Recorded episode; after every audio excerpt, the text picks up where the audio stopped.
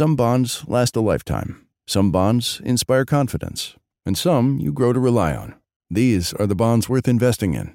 For nearly 50 years, PIMCO has reinvented fixed income to create opportunities for investors in every market environment. So no matter what happens, you can build the bonds that mean the most to you. PIMCO, a global leader in active fixed income. Learn more at pimco.com/bonds. All investments contain risk and may lose value. Consult your investment professional before investing. My mission is simple: to make you money. I'm here to level the playing field for all investors. There's always a bull market somewhere, and I promise to help you find it. Mad Money starts now. Hey, I'm Cramer. Welcome to Mad Money. Welcome to. I'll be one of my friends just trying to make some money. My job is not just to entertain you, but to educate and teach. So call me at 1-800-743-CNBC or tweet me at Jim Cramer.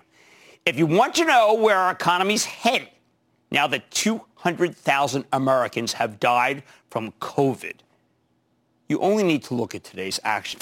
Dow gaining 140 points, S&P advancing 1.05%, but the Nasdaq surging 1.71%. The market perfectly reflected everything that's going right, but totally obscured everything that's going wrong. Yeah, it's a tale of two cities again, a tale of two cities economy. It was the best at times, it was the worst at times. But on up days, we focus on the best and ignore the rest. What do I mean by that? Okay, let's start by going over the winners today to see what they're trying to say. You have to divine them. They speak to you. The stars of retail tell the story of this contorted economy better than anything I know. The most important winner? Well, of course, it's going to be Amazon. This morning, an analyst at Sanford Bernstein, who'd missed nearly the whole rally here, took the recent pullback as an opportunity to upgrade it from hold to buy. It was very significant. Now, I liked everything in this report, from the mea culpa up front, I always approve of that, to the patience. You see, it, it, he waited for a double-digit decline before he pounced. Most people were fleeing on a double-digit decline, not him. I like that. In recognition of the incredible strength in Amazon Prime, coupled with rapid delivery and the flywheel approach, he says, buy Amazon. Was there anything really revelatory in this note? Actually, yes. You can make the same arguments about Amazon even if the pandemic were to end tomorrow. The problem with Amazon, though, is that it's a very much a Dickensian zero-sum company. Anything they win, any market share they take, does often come at the expense of the brick and mortar competition. When you see the stock of Amazon flying up nearly 6% today, I want you to consider it to be creative destruction. The destruction of all the stores that lack convenience, that are stunted by social distancing, and that will ultimately fold if they don't get some help from Washington. Next winner is Ralph Lauren, up more than 5%. Okay, what drove this move? Was it better sales? Magnificent earnings? No. They fired 3,700 people, or 15% of their workforce, as the company shifts from a more mall-based company to a more internet-based strategy. Good news for the market, but real bad news if you work for a living. And again, in keeping with this notion of being not in brick and mortar. Third is Lululemon. Here's a company that makes expensive clothes that you're not meant to wear to work at work, unless you're a yoga instructor. You're working from home. When I looked like when it looked like we had COVID contained, Lulu stocks started to get hammered. But now that the virus is making a comeback, so is Lululemon, up 6% today. I recommended last week. I stand by my recommendation. Fourth, Nike. Tonight we got a quarter that was so strong as to have buyers clamoring for a stock up a dozen points. Sounds great, right? But what led the quarter? It was China, which is far ahead of us when it comes to the pandemic. So we can be thrilled about Nike, but America isn't driving the bus, particularly physical store Nike, just like physical store Ralph Lauren. No. Hey, you want a real hardcore shift in retail? I got a wild one for you. I want you to check out Facebook, which rallied nearly 3% because we're now getting a sense that e-commerce facilitation business, Facebook shops, which could be enormous, and it's going to help the disenfranchised. I really approve of this. Oppenheimer boosted its price target from 270 to $300, arguing that the shops business could ultimately generate 25 to 50 billion in revenue. Again, that's all about e-commerce, small and medium-sized business at the expense of brick and mortar. They will all be ambassadors for Facebook one day. Now, with household net worth at the highest level ever, according to the Federal Reserve, maybe you would think the consumers will have plenty of money left over to shop all over the place. I say not so fast. Those household wealth gains are from stocks. And I bet the bulk of that money stays in the market. In short, retail is still mostly a zero-sum gain. Same goes for the restaurants. I want you to look at today's winners. Chipotle, well, the stock rallied another 28 bucks because that is a fantastic strategy for takeout and delivery. Forget indoor dining. They're making roughly the same amount of money as they did pre-pandemic thanks to their Chipotlanes. Hey, by the way, they're also getting big breaks on rent because landlords desperately need to keep tenants who can actually pay. Ha! Other side of the coin? Sizzler. I always liked Sizzler. Nice, cheap steakhouse with a 62-year legacy. Didn't always come with, you know, wasn't always doing as well as I'm doing. You know, and, hey, you go to Sizzler when you're done. Okay, when I was living in my car, I loved Sizzler. How's that? Okay, today the corporate parent company, not the franchises, filed for bankruptcy. Why? The president Sizzler made it crystal clear, and I quote, our current financial state is a direct consequence of the pandemic's economic impact due to long-term indoor dining closures and landlords' refusal to provide necessary rent abatements. Tough to run a steakhouse right now. It's the opposite of what we heard from Chipotle, right?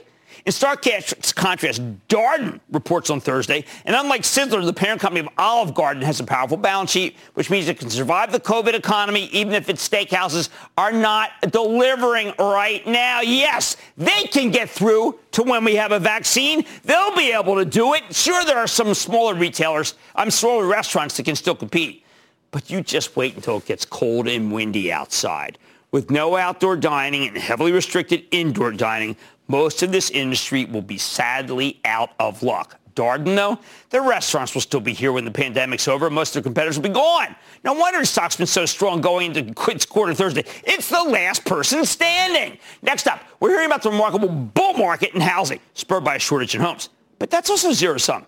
There's a shortage of homes in the suburbs. And, the, and, and by the way, also in the uh, country, away, away from the cities, because people are fleeing from the cities and working at home. Landlords aren't ready for it. Neither are the banks that have lent them money, which is why the bank stocks can't get out of their own way. In a world where you don't have to commute into the office, Zoom video reigns supreme. And same goes for the cybersecurity needed if you're using Zoom, Zscaler, Palo Alto, CrowdStrike, Okta, Cramer Family Fave. Because people who work remotely are a lot more vulnerable to hackers. Again, though, the flip side of this is really ugly. Look at the headline from today's Wall Street Journal. Bonds related to hotels office face pressure. The banks own a lot of that debt, too, and can't get rid of it. So once again, buyers swap into financial technology, names like Square and PayPal, and get out of traditional banks, even if they're recommended, pushed, whatever. The offsets here are extraordinary. They are just, they're just, they're, they're just not visible. I mean, yeah, we can see Lennar's fabulous sales, but how do you gauge the stress of a landlord? Mostly you only pick this up from the credit markets, and we are buyers of stocks, not credit. What else? When it looks like we had the, the virus contained, some of our favorite cloud stocks kept rolling over. I'm going to give you two classic examples. Adobe, which facilitates e-commerce, or DocuSign, which is how you close on a contract remotely. Now, both stocks got pulverized after, after excellent quarters. I invite both companies to come back now that things are better and tell their story rather than focus on the stock going down. Cases are spiking, so Adobe and DocuSign are roaring again. I bet they can go back to their old highs. With all these people moving to the suburbs, you got, uh, or to the country, you got a lot more demand for cars. But they don't seem to want new cars. That's how a contactless used car retailer like Carvana could pre-announce such a spectacular quarter. One that sent the stock skyrocketing up 30% in part because it's so heavily shorted. So many guys bet against these. We, Whatever. Even the bulls didn't expect it to be this good. This is the new normal until we get a vaccine. Every time we try to reopen, the virus comes right back. It's the bars and the restaurants, people. We know this because other countries have gone through the same thing. In the UK, in Spain, in Israel, cases started spiking again a few weeks ago, uh, ago. We now have 17 states where the numbers are on the rise, and it's getting worse. Remember, it is the caseload. It's not the deaths, thank heavens. It's the case. So stop telling me, Jim, you're looking at the wrong numbers. We have universities where it seems to be out of control, and a lot of these students are being sent home to their parents. We're not Pete, we're not China, okay? Where they're not going, they can put you in jail if you go out when you shouldn't. Again, the visible stories are almost all positive. The negative stories are mostly hidden, at least when it comes to the stock market. The losers are being crushed by the virus. The winners either benefit from it or can survive it to come out the other side with fewer rivals. Let me give you the bottom line here. You can't see it from the stock market, which has more winners than losers on a day like today, but that's because the losers are too small to be public, and that's who the government needs to be ready to protect as it gets cold. And the weak, by no fault of their own, can't make it through to the promised vaccine land. David in Arizona. David. Hi there, Jim Cramer. Dave here. Hey, Dave. Um, last week you were speaking about value in basic industries, and back in May of this year, I uh, picked up some shares of Packaging Corporation of America, PKG, specifically because at the time it was yielding a little over 3.6%. And I put it into an IRA. And uh, they basically make container board, not sure, board or folding carton. Um, and I want to get your thoughts on uh, this as an investment that can grow over the course of time. Okay, also- so uh, my writing partner Matt Horan and I have been discussing this because also you had IP doing well, you even had WestRock doing well. Some of that is because they finally stopped opening new plants. Some of it is because we still know that there is demand for linerboard because of uh, of e-commerce. So I think packaging is okay. I'm going to recommend uh, uh, International Paper. I think WestRock can move too. Edward in Pennsylvania. Edward. Yeah, this is Steve, his dad, and my son, 12-year-old Edward, has a big question for you. Bring him on. Bring him on. Hello, sir. GameStop has rallied more than 100% in the past month. They've had two recent upgrades and announced that you could pre-order their new PlayStation 5 now. They even said Ryan Cohen sees it rivaling Amazon long term. After all this, do you still think GameStop's a buy? Okay, GameStop had been a very problematic equity, but it is their time right now. I want to caution.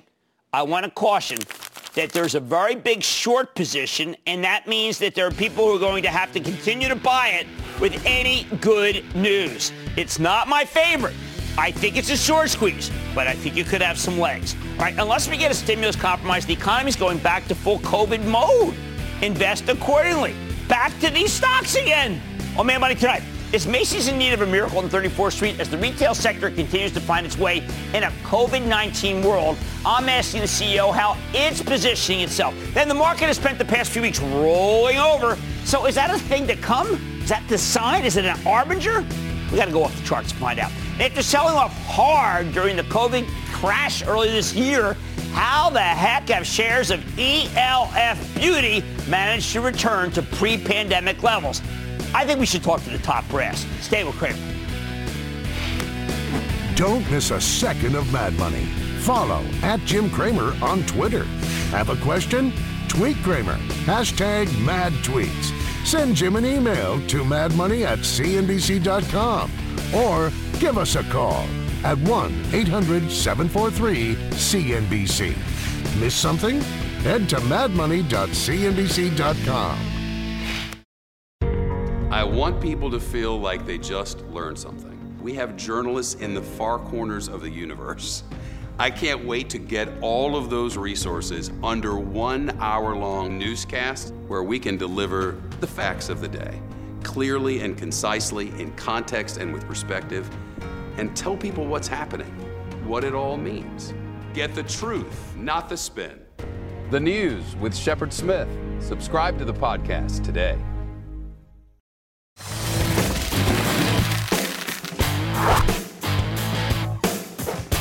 Is there any good reason to dip your toe into the department store stocks as we head into the holiday season with COVID cases unfortunately rising again? Take Macy's. Here's a stock that was already in rough shape coming in 2020, but when the pandemic hit, well, yeah, it got put through the meat grinder. You couldn't open. How can you sell? Plummeting from 17 in February to 6 today, up only a couple bucks from its April lows. When Macy's reported earlier this month, the numbers came in better than feared. Inventories low, credit good, although that's not necessarily saying that much because the expectations were low to begin with. Now, though, the reopening trade has gone out of style, with Macy's giving up all of its post-earnings gains and then some. Now, I know the situation may seem bleak to some of you, but if you believe the company has enough cash to get through the sustained period of weakness, and I do, then you have to consider that the stock's selling for just 10 times next year's lowball earnings estimates. So could this thing be worth buying into weakness? Let's go straight to the source with Jeff Gennette. He's the chairman and CEO of Macy's to get a better sense of what his company's doing in order to cope with the pandemic and what we expect for the holidays and back to school. Mr. Gennette, welcome back to Mad Money. Hey, Jim, it's great to be here. Wish I could be there in person, uh, but great to be on your show again. I could. I wish I could see you in person. Be at your beautiful store uh, in Midtown. Okay, you picked up four million, four million customers in ecom in the second quarter alone. What are you doing to monetize them? So here we are. So you know, obviously we had a growing website already, and so during the pandemic, that was our only portal for the customers. So we were really heartened by that 4 million new customers that came into our brand. And they're younger, they're more diverse, and we have, we've learned lots from them. So obviously, how do we get them to be a core Macy's shopper? So we're working through personalization. We've got loyalty programs that give them tender neutral op- op- options to come into our brand. We're looking at new categories that they want. So we've added categories based on what uh, they've asked for. Uh, we've got new payment options for them. They asked, one of the things they asked for was, you know, being able to do it in payment installments. So we added Klarna. They want more delivery options. They want speed of delivery. So we added DoorDash for basically same day delivery in 500 of our stores. So we are really interested in making sure these become core Macy's and Bloomingdale's shoppers. Now, you mentioned Bloomingdale's. It is a Bloomingdale's moment. I know that when I look at where we want to buy housewares in my family, okay, we go just like our parents, okay? We go to Bloomingdale's, and the reason we do, high quality, yes, indeed. If we have to return it, we're fine. But we don't want to do it online. We don't want to do it online because you can feel it and see it. And if I'm going to spend 500 bucks, I want to do that. How about these new people? Do they want to go brick and mortar or are they just fine at all times being on the web? Hey, so Jim, you'd be very surprised what people buy online. The amount of furniture business. You think you want to sit into a couch, but we do a tremendous business online in all categories, including home store. But obviously, as an omni-channel retailer, we have the, the great privilege of serving customers if they want to shop on our app, if they want to do it online, or if they want to come into our reopened stores. So home is clearly having a moment. And you, like so many other Americans, are looking around their houses and they're saying it is time to update. And so that could be new appliances. That can be appliance candy on the counter. That could be new couches, home decor. Textiles is having a moment. Everything across home store and everything in luxury with particular uh, you know, reference to Bloomingdale's is working right now. Well, that's one of the reasons why I guess why the gross margins are improving. You're selling the right stuff. Right. Well, part of it is just having customers is high high appetite for fashion. And you know, if you think about the competitive mode of Macy's and Bloomingdale's, it's this national strategy we have of great tasty fashion that's packed with quality, that's from off price all the way to luxury. And so, and we're really liquid right now. So we got all of our stocks down. Our stock to sales ratio is quite is quite healthy. And the goods that we're bringing in, we're selling at regular price. So margins are, are obviously reflective of that. Okay, now we know that Ralph Lauren announced a reorganization today with, unfortunately, a lot of firings. Brookfield let some people go. So obviously the mall is still threatened. In your presentations, including one that you did recently uh, uh, at the Goldman Sachs retail, you admitted that, look, some of these malls, if they lose a lot of stores, they become less attractive. Even though you'd think Macy's is the only one there, that's not necessarily a good thing. So how do we solve the conundrum of the mall? So let's just talk about stores. So clearly, you know, what's happening right now when you look at the Macy's and the Bloomingdale's portfolio, you know, we're in a lot of malls, uh, but we're in the best malls. So when you think about the Macy's portfolio, we've got 500 stores. We've already committed to closing 100 of them. And when you look at the remaining 100 portfolio, they're in B, B plus, A, all the way up to A plus malls. Every one of Bloomingdale's stores are in A plus malls. And I believe those stores or those malls will stand the test of time. You know, when you look at it, I look at what the mix is of, of these malls. And the more they're playing with the mix, getting more entertainment, more hospitality, less apparel and accessories, that's helping, you know, the amount of footsteps that are coming into these malls. It'll help with the long-term viability. And I'm really happy with our mall partners. When I think about the key REITs that are moving on malls and the most important ones, they've got an investment strategy. They're going to make them viable destinations for years. Now, are they, have they been, because of this elongated back to school situation, uh, positive? I mean, how, how, do you describe back to school? It's, it's kind of like a rolling thing now. It is, and you know, is that a, is that a prequel for how holiday will be? Right. So I think we're all kind of looking at, hey, how's the traffic going to be between Thanksgiving and Christmas or Hanukkah, and how do we, how should we expect that? So I think we're all looking for, you know, whatever comes our way. We've all got A, B, C. We call it the kind of 2020 options because whatever comes our way, we have to have flexibility. So what I'm expecting is that the holiday traffic is going to start much earlier. You know, customers want more than ever. Customers want to have a great gift that they either put on the tree or, or they give, you know, in, in a treasured box, you know, for customers. And so to make sure that we have that ready for customers, no matter when they want to shop, we're pulling the calendar to start uh, addressing those great values in the beginning of November. And uh, we're going to be ready for the customer. For those that want to shop, you know, after Thanksgiving, being an omni-channel retailer, we're going to have great advantage to be able to deliver it the day before Christmas by same-day delivery or them coming to a store and through the safety of curbside, being able to pick up that great value. Okay, now there are certain things that we associate Macy's with value. We associate them with different, uh, with, with so many different products that we like, but we also associate it with the Thanksgiving Day Parade, Jeff. And that has always been, as well as fireworks, but that has always been a mainstay for me, for my parents, for my kids. What are you going to do? So first off, let me just broaden it, Jim. I think what we always do when you think about Macy's, you think about we're pillars of the communities that we are a part of. And we take great pride in that. That's in our DNA. When you look at what we do give back and what we're doing with all of our donations, what we're doing for Meals on Wheels with food instability right now, those are things that we're really proud of. And we're in that with our customers, raising millions of dollars for communities in need. And if there ever was a time where we need to give thanks, it is right now and for Thanksgiving. So, you know, we had kind of a dress rehearsal. You and I talked about this for the mm-hmm. firework. So we did the fireworks. We did it in a way that was safe for all the, you know, for, for people who are living in New York City. Expect the same thing with the Thanksgiving Day Parade. It's not going to be a live event, but it's all going to be filmed live. So it's going to be filmed over a two-day window. Uh, it's got the floats. Oh. It's got the it's got the balloons. The talent is different. You know, all the people that were ready to come, the marching bands, the cheer squads that were coming in for 20, we've given them a pass. They're coming back for 21. We're backfilling with other entertainment. So this is going to be one that we are really excited about having a great Thanksgiving Day parade for America this year. It's just going to be different, well, but it will be going without a hitch. Will we be able to order uh, things from? I mean, you know, kind of making an interactive parade online? Uh, you know, so there's definitely going to be uh, lots of opportunity in the social space to kind of look at what we're doing with that. And then clearly we have a website that is open on Thanksgiving Day. We're not going to have our stores open on Thanksgiving, but obviously we do a lot of business for the demand that comes in on that day. All right. Well, you're more fired up than I've seen you in a long time, Jeff. And I know that you got a lot of good things coming. I want to thank you so much for coming on the show. That's Jeff Gennette. He's the chairman and CEO of Macy's. Great to see you, sir. Thank you, Jim. Great to be with you. Once again, not an expensive stock. If you believe things are going to get better in the country, if you believe in science, if you believe in the notion that retail has a place that's more than just e-com, even though they're doing well e-com, this is not an expensive stock especially when Lulu's up 22 and Nike's up 10. Well, you get the picture. Man, Money's back after the break.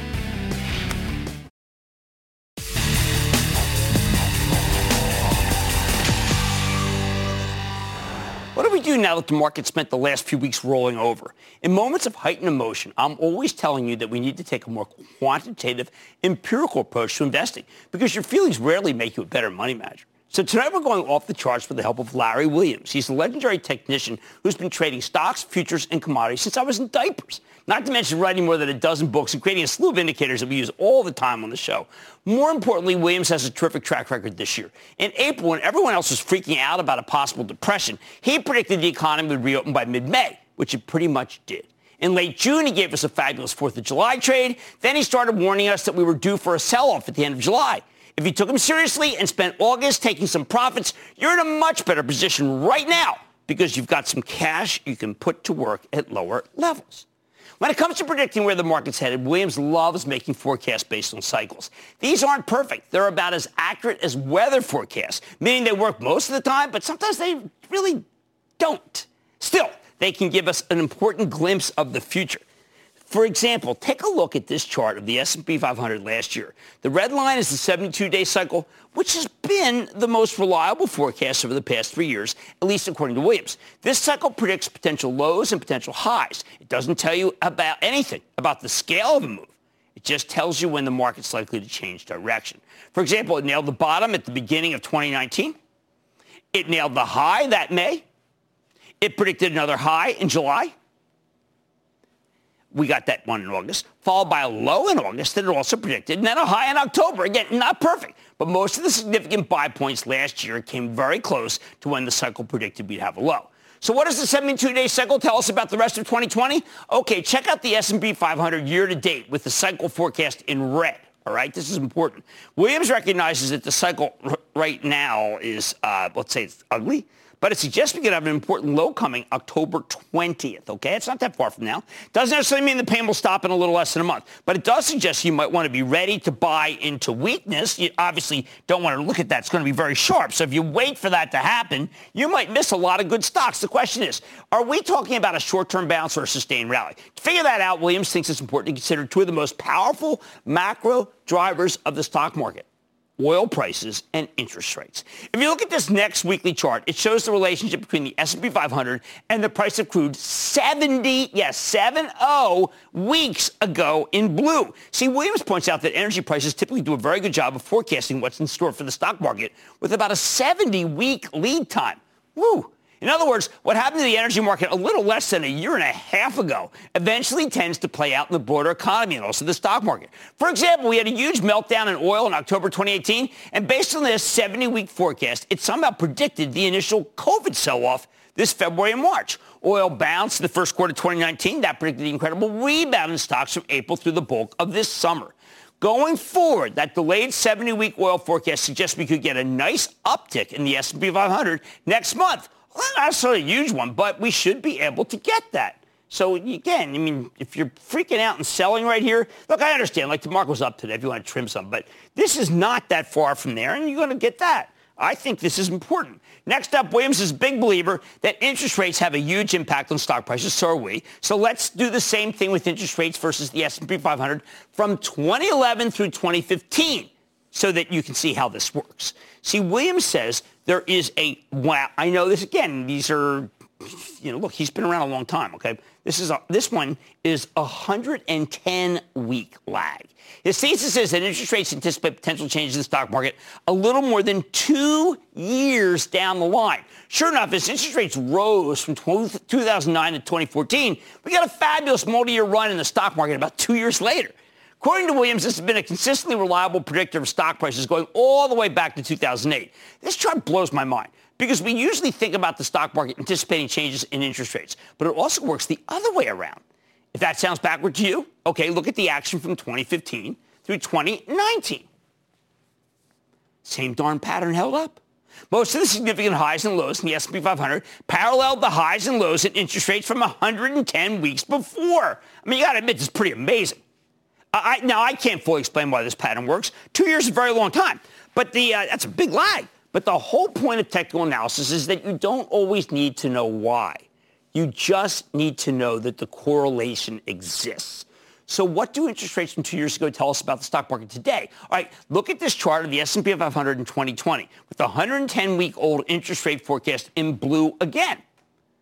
Based on this forecast, Williams would expect the stock market to bottom in late October. Here we go again followed by a pretty decent move late, later this year into early next year. So again, we are closing in on this, people. Let's put it all together. Williams has the 72-day cycle predicting an important low around October 20th. Throw in the 70-week-old oil forecast and the 110-week-old interest rate forecast, both of which suggest we'll have an uptick in the same period.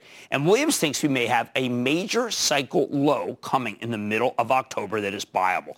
In short, Let's say you are terrified about the decline of the last few days. You think it's going to last for a long time. You don't think that today's action is typical. If you're worried that the bull is dead, as a lot of people are, and we're looking at the start of a whole new bear market, could say the election, if you see COVID cases spiking again and wonder if the market might need to revisit the ugly lows of last spring, the legendary Larry Williams says calm down. Because the bottom line, the charts as interpreted by Larry Williams suggest we could get some short-term turmoil, but it's not the end of the world. And you should expect a very buyable bottom sometime next month, probably closer to the end of October than the beginning.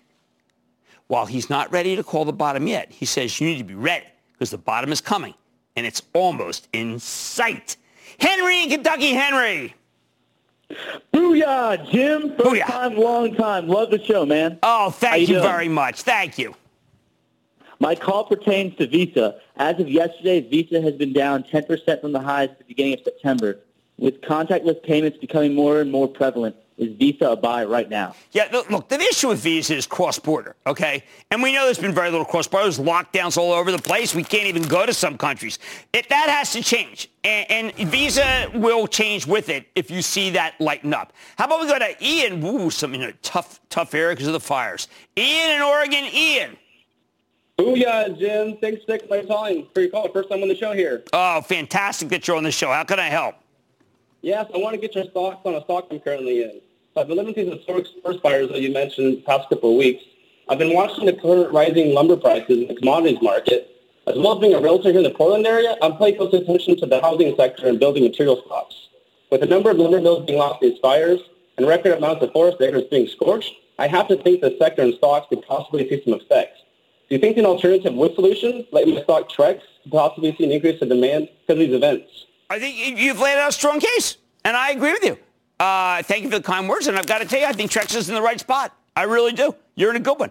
Uh, it, it's come down, but if you take a longer term, it's been pretty good. Let's go to Nick in Massachusetts. Nick. Booyah, Mr. Cramer. How you doing? I am doing well. How about you? I'm doing well. First, I want to thank you, your team, and your family for the work you do. You've been an incredible force both in my life oh, and geez, my wife. That's fabulous. My wife and I talk about you all the time on our podcast, so thank you again. Thank you.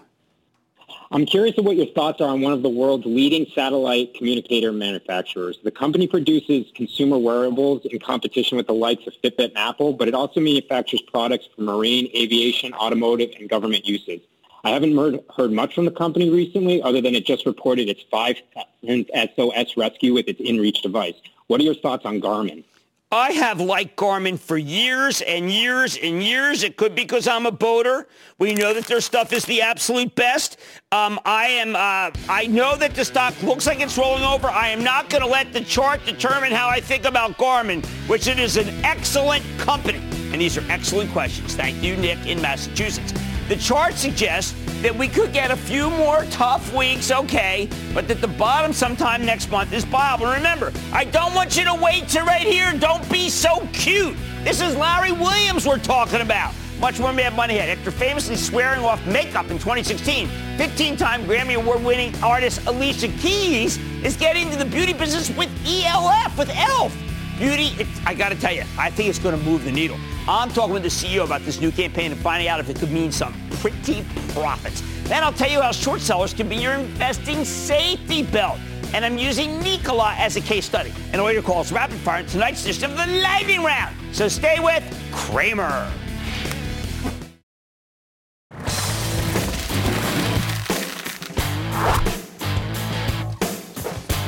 Thought the pandemic was bad news for the whole cosmetic industry, I want you to think again.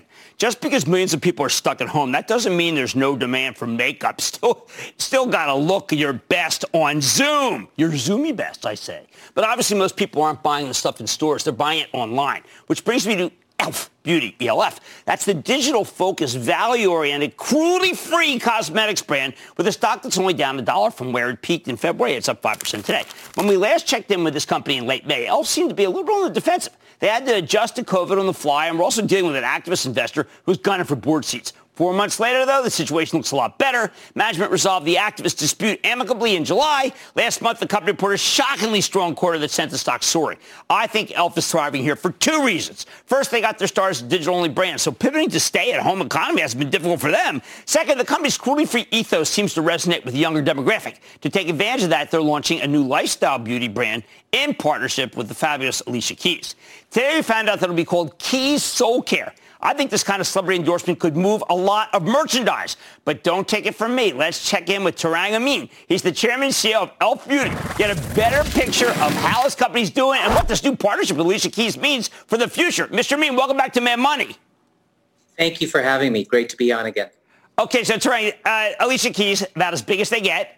Huge number uh, of Grammys. Really famous person that I have never met anyone who didn't think she was the greatest. What can she do for Elf? Well, she is the greatest, first of all, and she's an incredible inspiration to so many millions of people, particularly in this dark time. So we're excited to launch Keys Soul Care, a brand with Alicia Keys. It's a brand that does something that's never been done before. If you think of traditional beauty, you have hair care, nail care, skin care. No one's actually taking care of the soul. And something that Alicia and we can uniquely do is really take care of your total self, your mind, your body, your spirit, and your ability to connect with others. So we're tremendously excited about launching this brand. Now, uh, not to be commercial or crass, how does it necessarily translate into earnings per share? Well, it uh, first and foremost, it's going to start with everything that Elf does starts digitally first. So next Tuesday, keysoulcare.com will go live, and you'll start getting content, tips. You can sign up for a weekly email uh, on all sorts of inspiration that you're going to get from that that site. And then by holiday time, we'll have our first collection starting with skincare. But we've also mapped out about seven other categories. So this is a very broad brand that's going to translate both online and then eventually with select national retail partners. How do your 67% women on the board uh, feel about this? they are ecstatic, as are every single one of our employees. I mean, I think one of our great hallmarks is uh, our core shared values with Alicia on inclusiveness, empowerment, really having a much deeper meaning of beauty. And that starts with the team. So we're really proud of the fact that we're one of only nine public companies that have 67% women on the board, but our entire employee base, we have over 75% women in the company, over 60% millennial or Gen Z, and almost half of our company is diverse. So they represent the consumers that we so we mean to serve. All right, now you're going to help me on a, a big nas- international political issue, and you're going to solve it for me. TikTok. No one I know is on TikTok other than for a few seconds. And then I come across the most viral campaign in TikTok U.S. history is you. Tell me how it works. Yeah, well, uh, first of all, it works with starting with our consumers. So we have a strong and loyal following among Gen Z. So when you take a look where Gen Z is, they're on TikTok quite a bit. So when we did our hashtag challenge Eyes Lips Face on TikTok, it quickly became the most viral campaign in TikTok US history with over 6 billion views, over 4.5 million videos. And we did it by really addressing the needs of our consumers. Uh, we did an original music track. We it really took off, and we continue to feed it with all sorts of other things on TikTok. And so it's been a tremendous success for us. So if Walmart does get uh, its stake in TikTok, would you do it in conjunction with Walmart? I know you've got a fabulous position with Target. Well, we also have Walmart is our largest customer, and we're always partnering with Walmart. We're the most productive brand that Walmart carries in color cosmetics. And so we look to further our partnership with Walmart and absolutely are open to them, as well as the great work that we're doing with Target, Ulta Beauty, and many others. Now, you put up a chart recently. We had some Nielsen data, color cosmetics year-over-year dollar sales growth, and you actually block out government stimulus impact. I am a big believer that, boy, do we ever need more stimulus, particularly for the cold weather and stores that might close down. Have, are we out of government stimulus now, and is it a problem? Well, I'm with you. I hope there's more stimulus because I think the American consumer is suffering the level of unemployment, the level of economic hardship. So we hope for Amer- for stimulus as any American would in order to make sure that the economy keeps going. Uh, but I'd say, you know, I'm proud of our team of how we've been able to navigate through this crisis. Uh, the category itself has been down. We've posted strong growth. Even more importantly, we're gaining a lot of market share. And we aim to do that regardless of whether there's stimulus or not. All right, last question. I need to know about what you guys are doing about uh, making sure that there are, uh, let's say, no, no environmental issues, that you're doing the right thing when it comes to what I just regard as being what a lot of younger people care about, which is uh, how are they treat animals? How do they, are they doing everything with the, with, with the planet? What is your, what do you have going? Well, I think that's one of the reasons why we're succeeding right now is our core superpowers as a brand is we're 100% vegan, cruelty-free, have this premium quality, these unbelievable prices, and our universal appeal. So we're speaking to our consumers with what's most important to them and living that every single day and making sure we're executing and living up to it. Well, I just think you've done a remarkable job, and I think that Alicia Keys is probably the celebrity I would most want to hook up with. I've done uh, some charity work with her. She's rather amazing. She'll be terrific for you. Tarang Amin, he's the chairman CEO of Elf Beauty. Thank you so much for coming on the show, sir. Thank you for having me inexpensive stock, doing the right thing with the web. You know we think that there is tremendous demand for cosmetics, even in a period where there's a bit of a lockdown. Let's hope we don't go all the way with that. Mad Money's back after the break.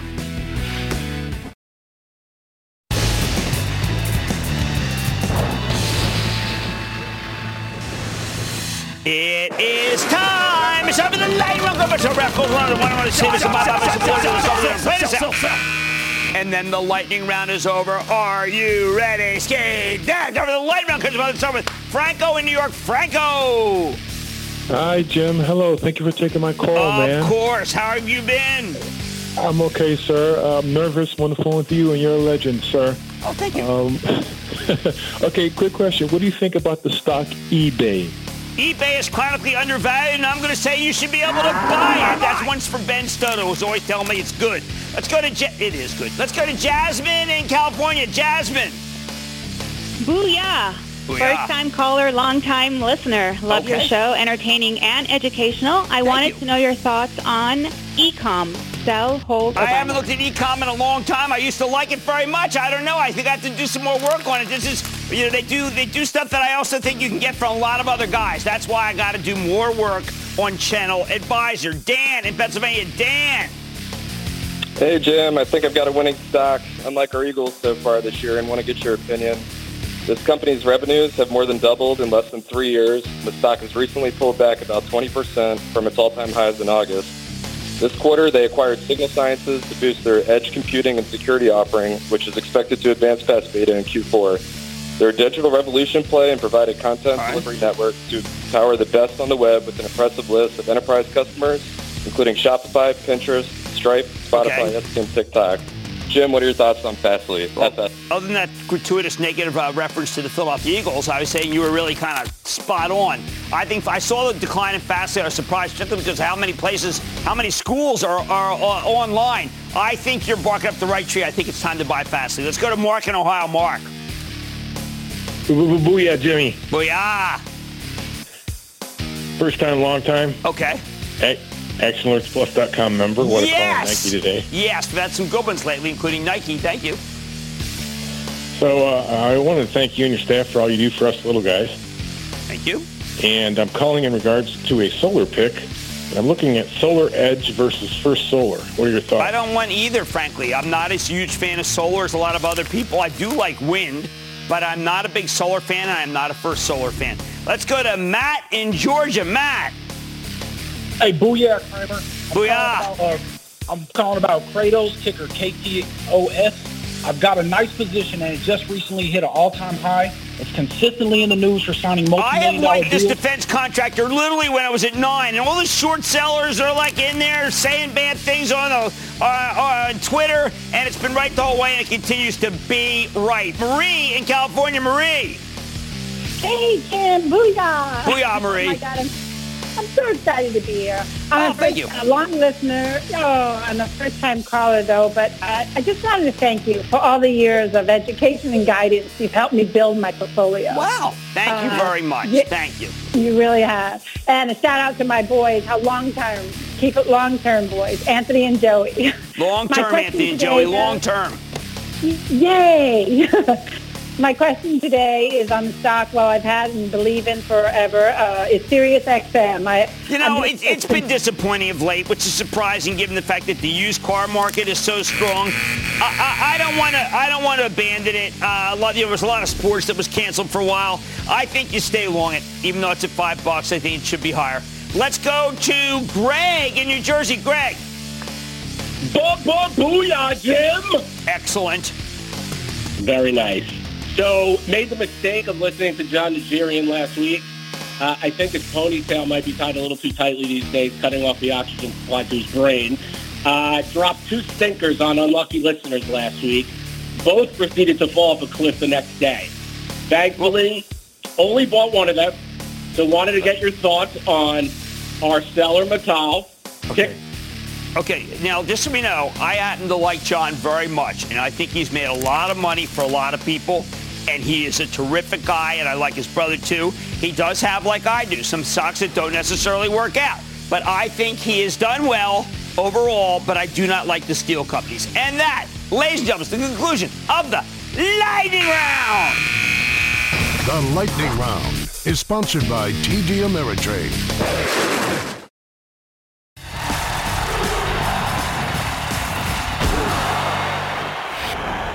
When you're investing, the only thing more important than making money is not losing money.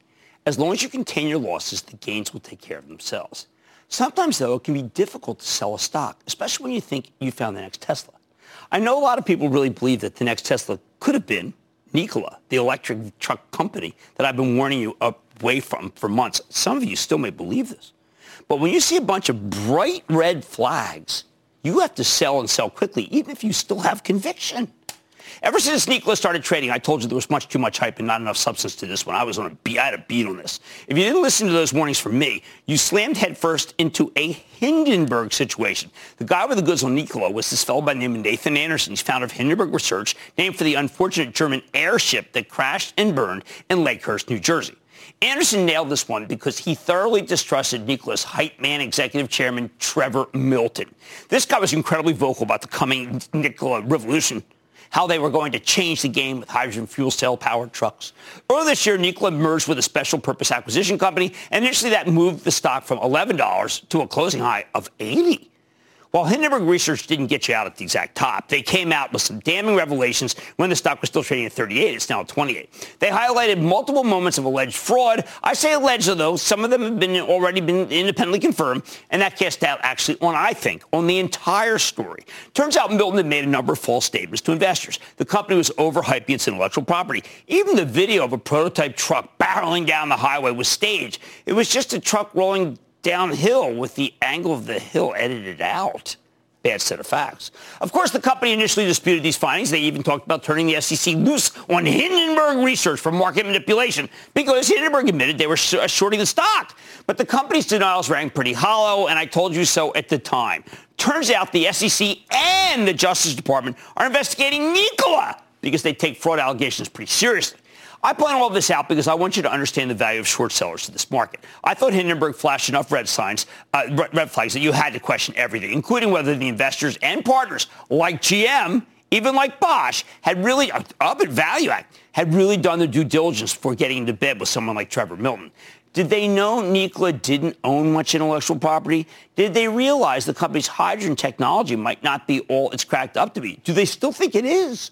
For example, did Mary Barra, the CEO of GM, who stood by Nikola throughout this whole ordeal, already know about the bogus truck video, or did it take her by surprise? Come on, Mary. Maybe this deal was worth it to GM simply for the electric vehicle credits and to boost their percentage of all energy vehicles, but it sure doesn't look good to me. I'd like to know what Bosch is thinking, okay? I'd like to know. They're on the board. Now, I'm not saying that shorts like Hindenburg are always right although they certainly nailed Nikola, especially with Trevor Milton stepping down yesterday. Sometimes I think these guys are wrong. For example, I like J2 Global, a company they targeted. I think it's dirt cheap. I read through the short piece on GrowGeneration, the tractor supply for the marijuana industry, and while there's some real issues, I still think it's a good story. But when a short seller highlights major red flags, you got to take it seriously. Even if you ultimately think that they're wrong, you have to contend with their arguments. In the case of Nikola, the bear case was overwhelming, and I am glad Hindenburg went after them. Oh, and even though the stock bounced today on the Milton resignation, uh-uh, I don't like it. Stick with Cramer.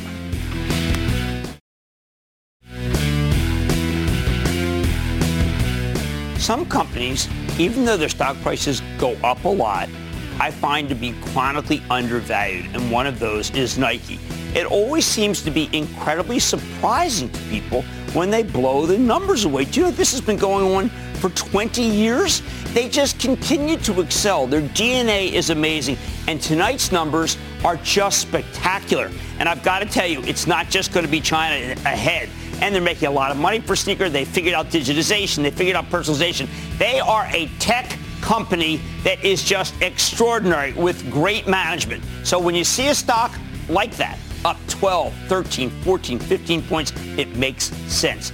I like to say there's always a bull market somewhere. Promise to find just for you, right here on Mad Money. I'm Jim Cramer. I'll see you tomorrow.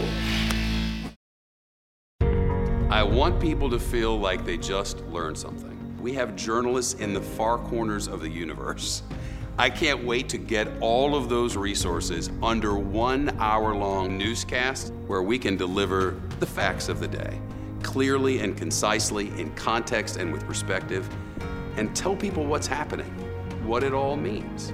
Get the truth, not the spin. The News with Shepard Smith. Subscribe to the podcast today.